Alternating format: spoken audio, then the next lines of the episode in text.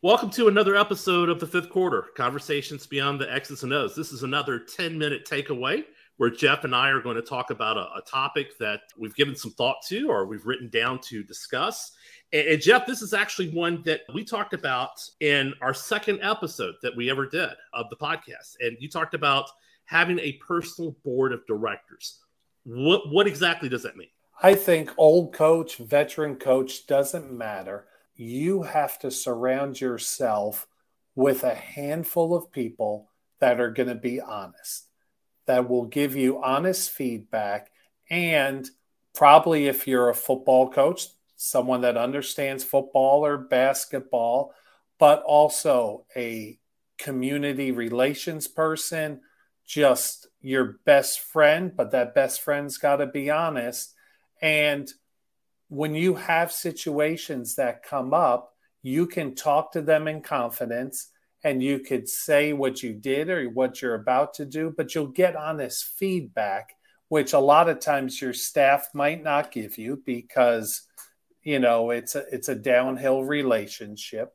But I think those are people that if it's family, if it's life, if you want to look at another job, whatever it is, you need that circle that's got to be based on honest feedback.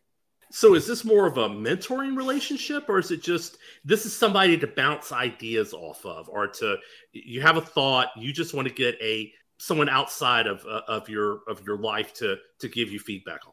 Yeah, I don't think it has to be that mentor mentee relationship, but it could be another coach, similar situations, out of state, not a threat it could be a younger coach, could be on your board of directors, but someone that you know you have each other's trust and you can say, Hey, Lason, have you ever dealt with a situation of a kid blatantly said they were going, they were sick, but I saw they had gone on vacation, they missed practice. How do you handle things like that? And, you know, you probably don't want it too close to you. You don't want your administrator, principal, AD, you know, maybe another coach in your athletic department, but I think it could be peers, you know, and, and you and I've had that relationship and and we haven't always agreed. You know, there were times where I thought you delegated too much and we had that honest relationship that I said it might work for you, it wouldn't work for me and here's why. How did you take feedback that wasn't positive from someone in that trust circle for you? The one thing that I tried to avoid was confirmation bias, where I wanted to get, I wanted to hear someone confirm my thinking. You know, I really needed to hear something totally opposite and and that's hard. That, that's very hard to do, and I, I think that's just a, a, a, level of maturity as a coach and as a person is that you're willing to go out and seek that, even if it's totally contradictory to what you have decided or what you think you should do in that situation.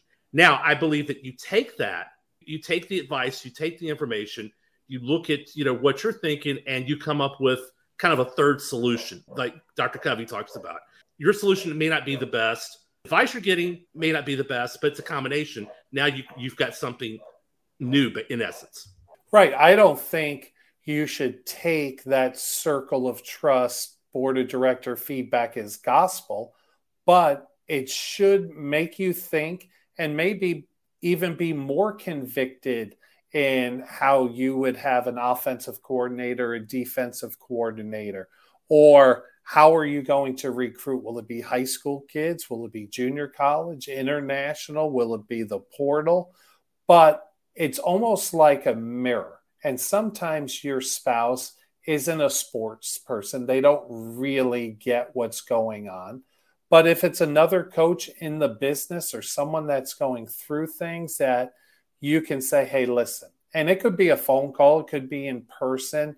I think people like that. I don't think it has to be that mentor relationship. Hey, Lason, I got a question. How have you ever come across this? How do you handle it? You know, and, and once you have that trust, you bring it up. You know, I think if you could have a few of you and and it turns into dinner, it turns into drinks or coming over the house and it turns into that, little coaches network retreat where it turns into basketball, but you also have topics on how you handle parents or boosters or, or things like that. That was actually my next question is how often do you meet with this person or this group? Is it a monthly? Is it just on a case by case basis? Is it a is it an annual retreat? And you know, like you said, you, you, you have a group of topics that you put together and talk and compare. I think it's all of the above. You know, these days we've all learned to be virtual and can do things. So that now makes life easier. I love the idea. And I used to try to do with a few different people of a basketball retreat, but expand upon it. It could be, you know, you golf, you barbecue, you talk out of bounds and defense, and last one with the pen. But then you also deal with the hard topics of how do you do a home visit? How do you handle an AD that wasn't your AD or a new principal that you know didn't hire you? And it could be one person, three, five, seven. You just get so many great ideas.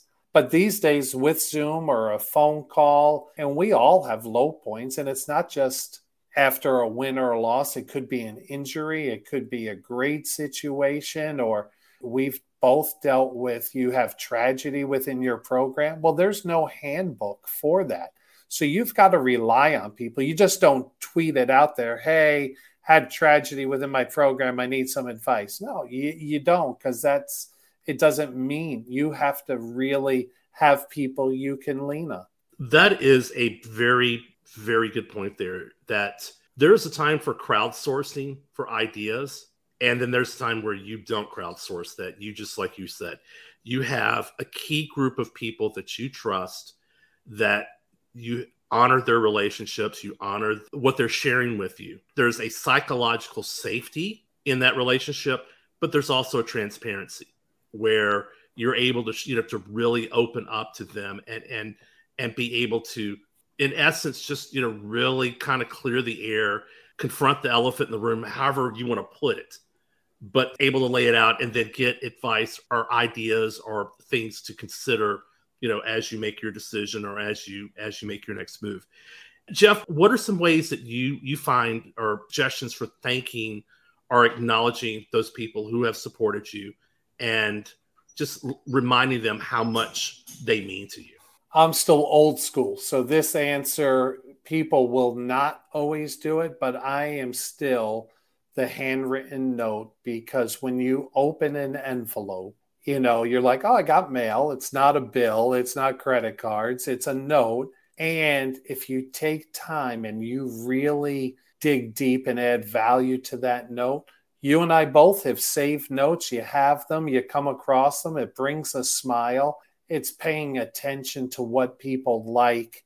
It could just be you found a good book. It could be something is an article. But to me, my number one way is always has been pull out a pen and just write them a note and be upfront and say, thank you.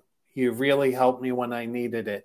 And the other part is it can't just be a one way street. You know, when someone in your circle had an injury, got upset, there's a tough loss, whatever it is, you can reach out. Don't wait for them to ask you for advice.